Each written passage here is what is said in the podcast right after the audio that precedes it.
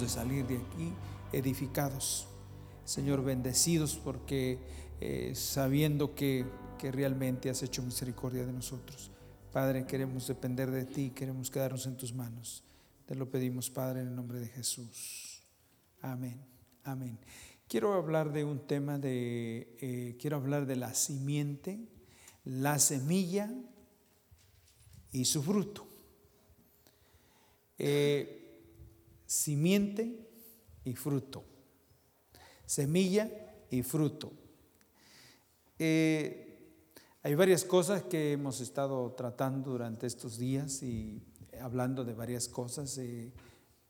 una de las cosas que hemos estado tratando el tema del eh, eso de los talentos. En los últimos días que pudiera recordar este, la parábola de los talentos. Y siempre pensando en aquello que aquel que le dieron cinco. Y dice que se ocupó y multiplicó. Ganó otros cinco. Al que le dieron dos, se ocupó y también lo multiplicó.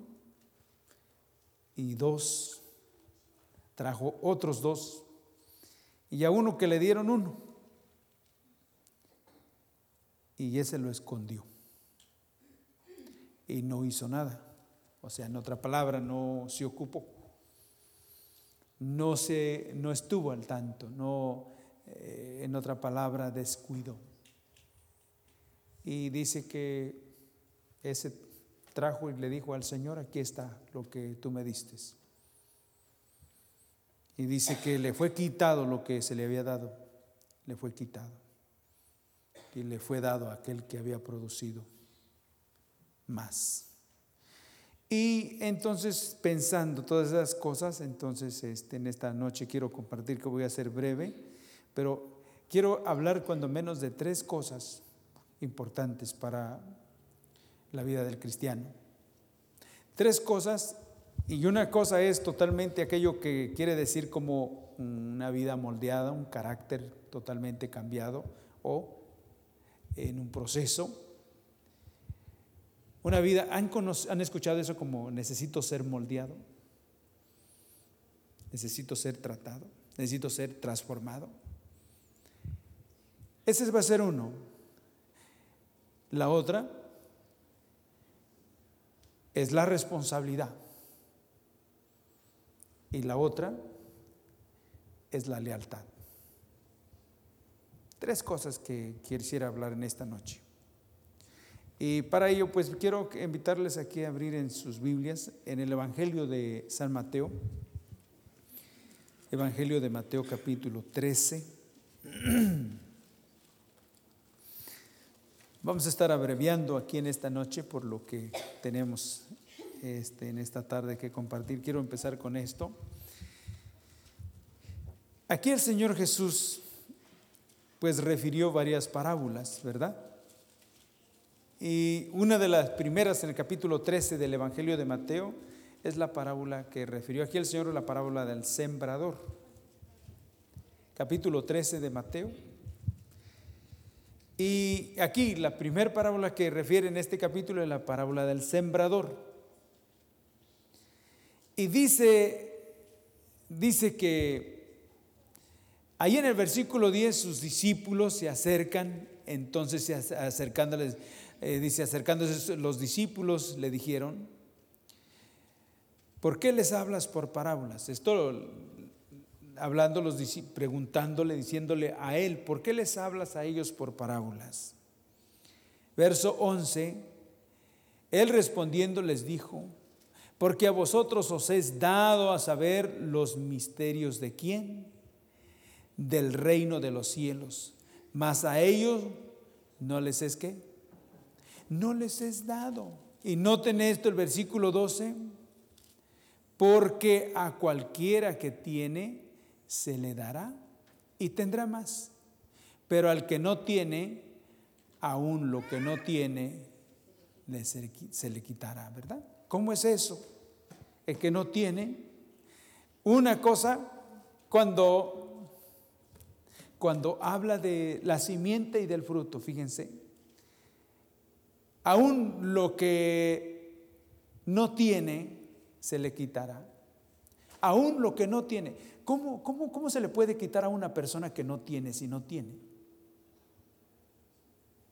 ¿O cómo se le puede quitar a una familia? ¿O cómo se le puede quitar a una congregación lo que no tiene?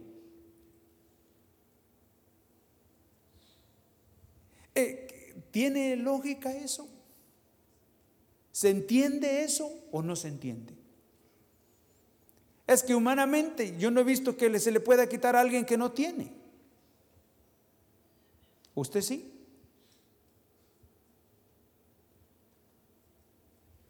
Aún que lo que no tiene se le quitará. ¿Por qué lo que no tiene? Porque sabe que lo, lo tiene, pero cuando se habla de tener, cuando se habla de tener que se ve, es que realmente posee la persona eso que se le ve. Cuando habla de mi casa, posee, es mi, mi, un terreno es mío. Y si dice que es de él es porque lo posee, ¿verdad? Lo posee, lo tiene. Pero cuando dice que aún se le quitará lo que, lo que no tiene, quiere decir que recibió, pero que nunca se apropió, nunca lo poseyó, nunca se apropió de ello. Y se le dio y como nunca tomó posición, entonces nunca lo obtuvo. Entonces lo que no tiene, se le qué. Porque hubo uno que se le dio uno y se lo quitaron, ¿sí o no? ¿Por qué se lo quitaron? Porque nunca lo poseyó, nunca se apropió de él. Noten lo peligroso que es todo esto. Y entonces cuando hablamos de los misterios, y esto, y el misterios, el Señor nos ha salvado como pueblo del Señor. Él nos ha salvado para darse a conocer, para revelarse a nuestras vidas y darnos a conocer el misterio escondido. Aquellas cosas que estoy seguro que muchas de las veces no entendemos. Y yo me pongo en, primera, en primer lugar. Hay muchas cosas que yo leo y no las entiendo. No las entiendo. Pero aquí, gracias al Señor que había un grupo, había un grupo que el Señor le enseñó varias parábolas y había, hubo un grupo aquí que podemos ver que era humilde, tenía un carácter de humildad para acercarse al Señor y decirle, Señor, yo no entiendo. Nosotros no entendemos. Veamos aquí el versículo después de haber referido tantas cosas y tanta enseñanza, versículo 36 de este mismo capítulo, versículo 36. Entonces despedida la gente, entró Jesús en la casa y acercándose a él sus discípulos le dijeron, explícanos la parábola de la cizaña del campo. Explícanos. Y si es que querían que se las explicara, era porque la habían entendido o no. Y yo me he encontrado muchas veces, la mayoría de las veces así, leyendo y no entendiendo. No sé si usted en alguna ocasión, o usted sí entiende todo lo que lee. Pero estas vidas, estos ¿sabe? No se conformaban con que escucharan. No se conformaban con que el mejor enseñador les había enseñado, ellos habían escuchado, pero no habían entendido. Y aquí vemos esto, era la parábola de la cizaña, de la cizaña, y no la habían entendido.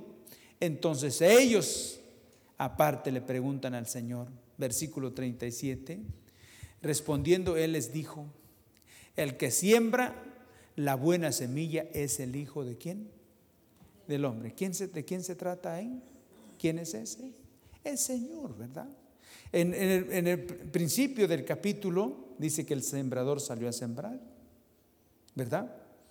Y aquí dice que el que siembra la buena semilla, él les respondió, el que siembra la buena semilla es el Hijo del Hombre.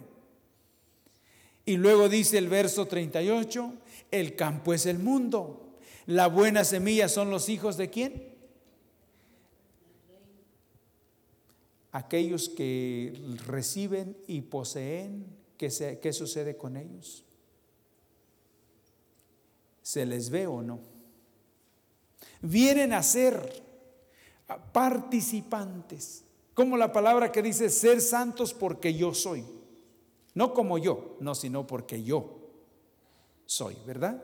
Y aquí cuando habla de esto, ven cómo Cristo en vosotros, la esperanza de qué? De gloria.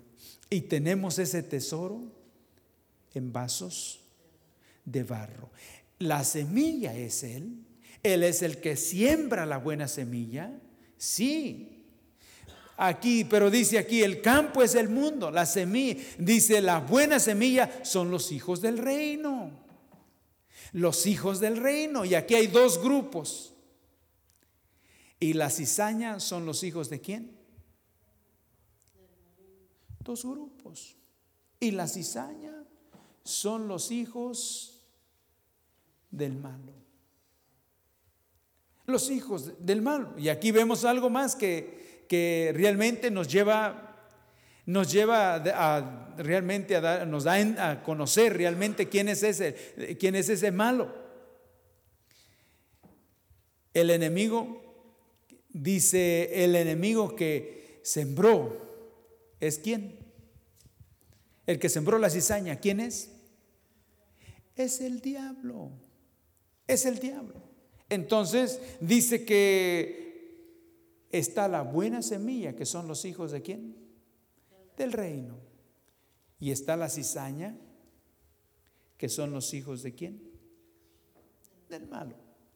Y no estoy, no estoy hablando del mundo, yo creo que esto está hablando, ¿no? Misterio, misterio, y estaba diciéndole a sus discípulos, y dentro de, todas estas parábolas, no las refiero. que ha sido homicida desde dónde, desde cuándo? Desde el principio, desde el principio se desvió de la verdad. ¿Y por qué? Porque dice que quiso ser como quién. El carácter del malo, del maligno, es el orgullo, es la soberbia, es la altivez, es la mentira. Y se hizo, llevó a cabo. Él lo, lo dijo y de esa manera. Y aquí vemos esto el frustro de las maquinaciones de los pueblos. El consejo de Jehová permanecerá para cuándo? Para siempre. Los pensamientos de su corazón por todas. Vean, el consejo de Jehová permanecerá para para siempre.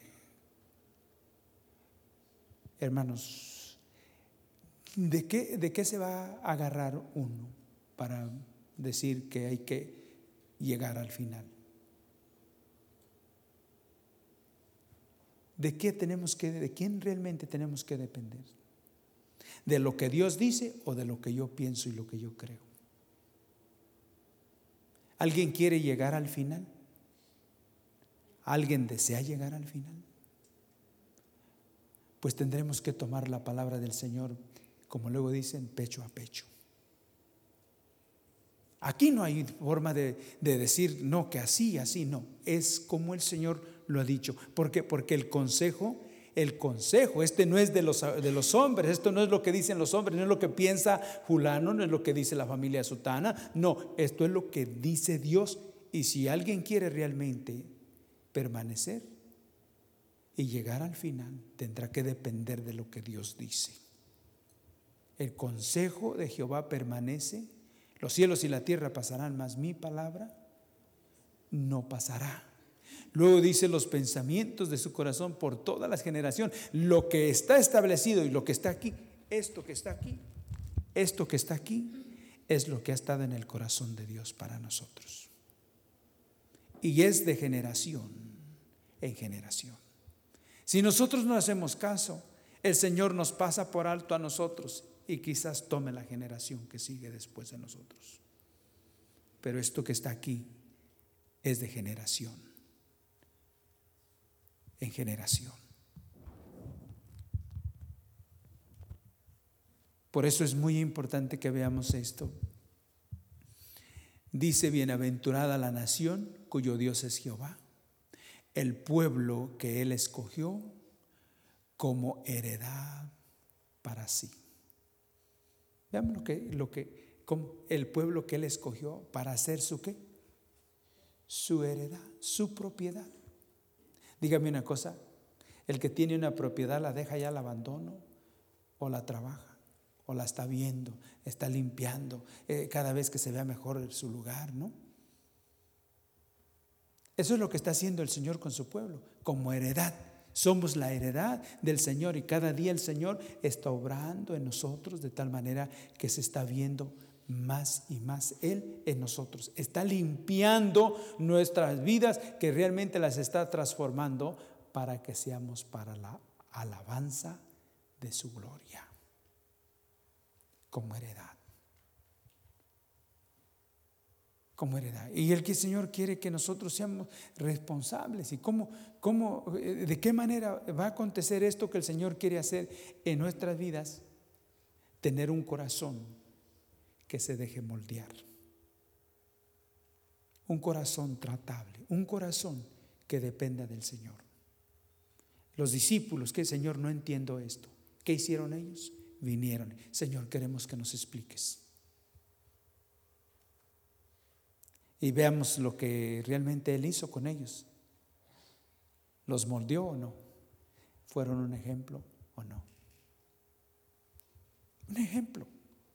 Y aquí no es que, que alguien me va a cambiar o que alguien me quiera cambiar. No, no. No. Aquí es que el Señor es el único que puede cambiar mi corazón. Porque a veces se, pretende decir, ahí te quieren lavar el cerebro. No, aquí no hay lavados de cerebro. Se ministra la palabra del Señor y dejamos que el Señor haga la obra. Que el Señor de ser libre tendría que servir. El Señor Jesús dijo que en su reino el que quisiera ser grande que, tendría que servir a cuántos. Un lugar donde realmente eh, necesito estar. Yo le voy a decir que no es tan importante que esté en pacto de gracia, sino lo importante, lo importante, lo importante por encima de todo es que usted esté en Cristo Jesús. Porque estando en Cristo Jesús, Él va a hacer la obra. Uno puede tener la mejor familia, la mejor esposa, los mejores hijos. Y eso no quiere decir que yo voy a ser una persona que voy a apreciar la esposa y los hijos que el Señor me ha dado. ¿Por qué? Porque muchas de las veces el corazón de uno es malo.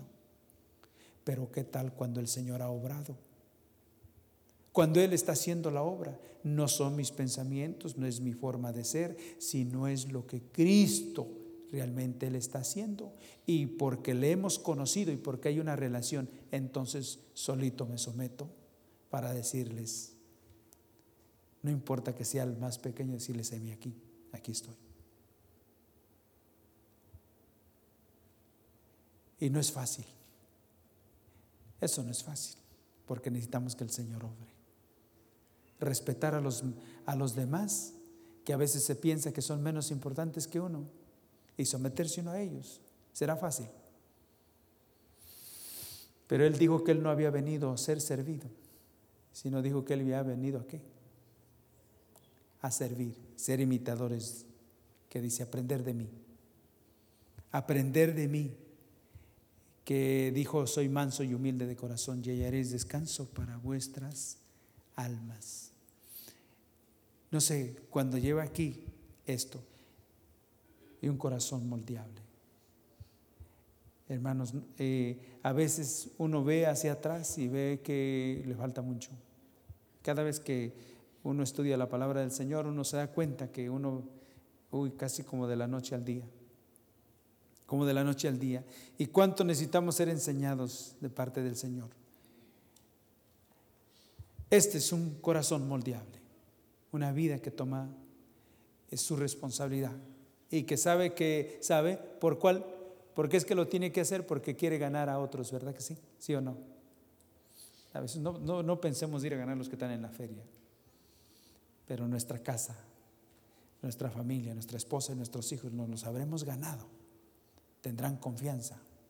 No digo confianza de salvación, pero que haya cierta confianza, que, que pueda haber una, una amistad. Quisiera que fuéramos aquí a, aquí a Filipenses, donde quiero que veamos nuestra responsabilidad, la responsabilidad que tenemos delante del Señor. Filipenses capítulo 4.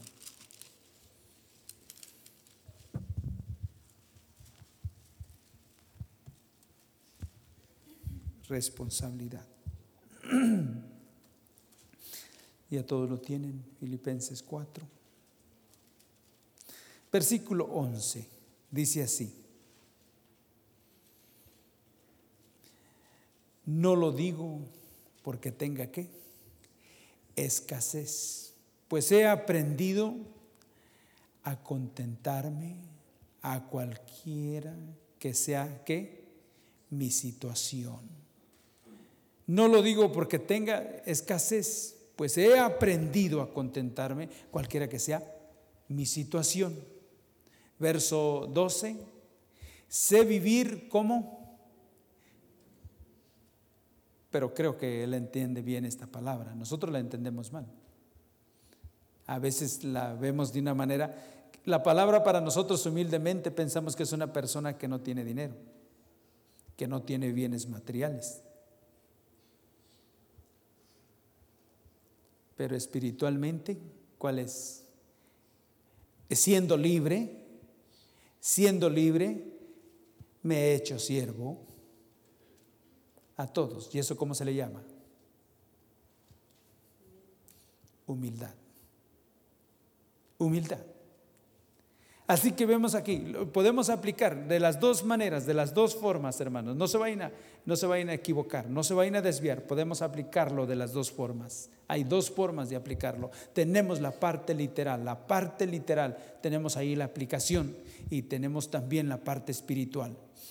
Dice aquí, sé vivir humildemente y sé tener abundancia en todo y por todo estoy qué? Enseñado. Así para estar saciado como para tener hambre. Así para tener abundancia como para padecer necesidad. Bueno, todo enseñado. Vamos a hablar que vamos a decir que literalmente él sabía vivir en abundancia y en escasez, literalmente. Literalmente. Pero usted cree que si se aplica literalmente tendrá una aplicación espiritualmente también.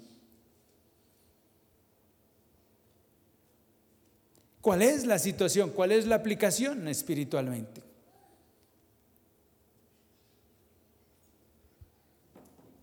Dice aquí, he sido enseñado en todo. Y por todo estoy enseñado, así para estar saciado como para tener hambre. Vamos a ver, cuando hay abundancia, cuando hay abundancia, es cuando uno tiene. Y cuando hay escasez, es cuando uno no. Es cuando uno no. Uno no tiene. En el andar en las cosas de Dios, en lo que es el reino de Dios, porque el reino de Dios no es comida ni es bebida, sino es gozo, eh, paz en el Espíritu Santo. Entonces, en nuestro andar, en algún tiempo usted se ha sentido que realmente, que realmente ha estado como quien dice, realmente andando delante del Señor. Ha estado andando y ahí no ha experimentado lo que, quiere, lo que quiere decir o lo que es escasez. Pero espiritualmente, andando también en este mismo andar, en algún momento usted ha experimentado en alguna época, en algún tiempo, que realmente no tiene. ¿Y saben qué? Y no es que no tengamos palabra, sino lo peor es que en algún momento usted ha experimentado no tener ganas de nada. Ganas de nada. ¿Y sabe qué eso? ¿Cómo se le llama eso? Se le llama escasez. Escasez. Y si hay escasez es que no tenemos. Si hay abundancia es que tenemos. Y si hay escasez es que no tenemos. En algún momento usted no ha tenido ganas ni de orar ni de leer la Biblia. Además se le han acabado las ganas hasta de asistir, que es lo último que podríamos hacer. Lo último que podríamos hacer, porque ir a la iglesia no quiere decir que seamos cristianos. El apóstol Pablo es un ejemplo, ¿no? Eh, de uno ah, eh, materialmente sí. Decía, en todo he sido enseñado. Ahora, ¿cómo enseñado cuando llega el momento de uno no tener? no tenemos ganas de ir a trabajar, pero usted sabe que tiene responsabilidad y se levanta y, y se va, ¿sí o no? ¿Cómo se le llama eso? En otra palabra, usted toma su responsabilidad, su responsabilidad. No tengo ganas de ir a trabajar, pero yo sé que necesito irme a trabajar. Tengo hijos, tengo que pagar este, notas, tengo que hacer. Yo tengo que irme a trabajar y toma su responsabilidad, ¿sí o no? Y ahí va, aunque no, aunque no quiere. Pero aplíquelo ahora en las cosas de Dios. No tiene ganas y no tiene ganas y se hace todo el irresponsable. Cuando sabe que tiene, depende del Señor, que buscar primeramente el reino de Dios y su justicia y todo lo demás vendrá por ahí. Es, una, es un deber, una responsabilidad que el Señor nos dice que tenemos que buscar primeramente el reino de Dios. Y si hacemos a un lado eso, nos volvemos irresponsables. Hermano, cuando no sé vivir en abundancia y en escasez, en veces yo he sentido que realmente no tiene que decirme nadie que yo vaya o que yo asista o que yo estudie la Biblia, que yo haga un estudio bíblico. No he sentido que no, ningún empuje de nadie. Pero hay veces que he estado con los pies arrastrando. Créanme lo que yo lo he vivido.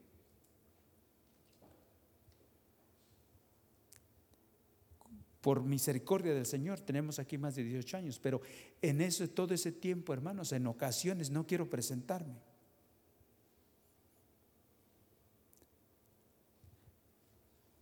Porque, ¿dónde está la palabra, Señor?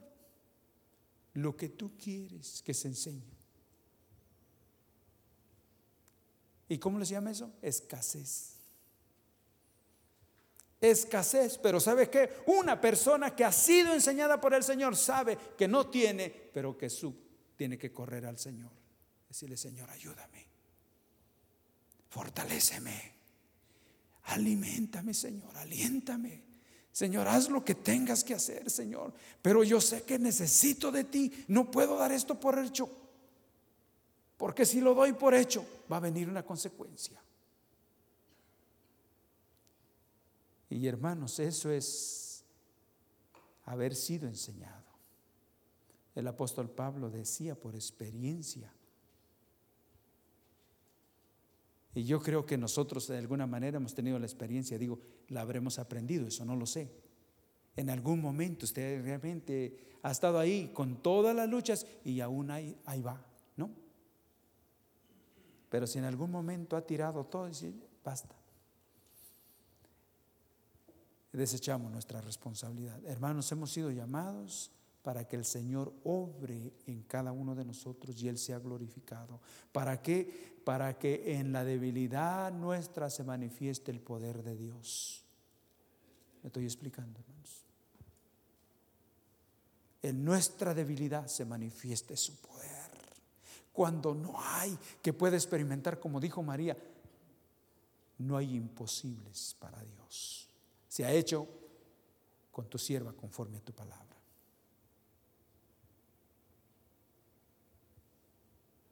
Tomando nuestra responsabilidad. Y aquí vemos esto eh, que dice, así que para estar eh, saciado como para tener hambre, así para tener abundancia como para padecer necesidad. Y luego, versículo 13, todo lo puedo en Cristo pero podiéndolo en Cristo cuando tiene un corazón moldeable. ¿Me estoy explicando? Humilde. Sabe que necesitamos, se necesita al Señor por encima de todas las cosas. Y entonces en la escasez y en la abundancia, sabe que en la abundancia no se jacta, sabe que es el Señor quien está haciendo las cosas y en la escasez sabe correr al Señor y decirle ayúdame, ayúdame porque ahora sí no tengo nada de ganas, no tengo. Y si no tenemos, es que hay escasez. Hay escasez. Hermanos, que el Señor nos ayude. Amén. En ningún momento se ha sentido así, sin ganas de nada. Uy, si no ha sido así, lo felicito y dígame cómo le ha hecho. Porque eso no ha sido así para conmigo. A veces las cosas han sido bien difíciles. El otro día escuché que una hermana oraba y decía, le pedía al Señor que me fortaleciera, que me ayudara. Dije, ay, como yo necesito eso. Y, realmente el Señor haciendo las cosas, una necesidad, pero que no, tenemos una idea. Bendito sea el Señor. Pero, ¿sabe que, que es, es precioso saber que el Señor está tratando con nuestro corazón? Amén sabe que usted puede llegar a decir, he sido enseñado por el Señor. He sido enseñado. He sido enseñado. Uy, qué trabajo ha hecho el Señor. Bendito sea su nombre. Amén. Quiero terminar con esto. Les dije que iba a ser breve hoy. Hoy iba a ser breve. Eh, aquí en segunda de Timoteo. Eh, y aquí esto tendríamos con la última parte, la lealtad. Segunda de Timoteo.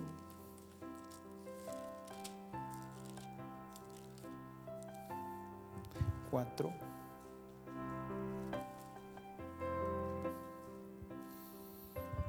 Versículo 7. El Señor nos ayude. He peleado la buena batalla. He acabado qué? la carrera he guardado la fe, lealtad, lealtad. No sé, cuando hablamos de lealtad, habla de ser, de, permanecer fiel, de ser fiel al Señor, ¿verdad? Y cómo, cómo, cómo serle fiel al Señor sin depender de Él. No hay forma de, de realmente de lograrlo. Pero si alguno está pensando llegar al final, si alguien está pensando llegar al final, que quiere que el Señor lo, llegue, lo lleve al final. Va a, tener que aprender a vivir, cómo depender del Señor. En tiempos de abundancia y en tiempos de escasez. Y cuando no tiene ganas de nada, continuar ahí agarrado del Señor. Y Él nos va a llevar al final. Él lo ha prometido. Él lo ha prometido. Amén. No son los hombres, no es nadie, no es una iglesia, no es nada, no, no, es el Señor. Es el Señor. Dependiendo del Señor. Qué bueno es el Señor. Quiero dejar eso con ustedes. Les dije que hoy iba a ser breve. Tres cosas tratamos solamente, tres cosas. Tener un corazón moldeable. Segundo, tomando nuestra responsabilidad, responsables, ¿saben?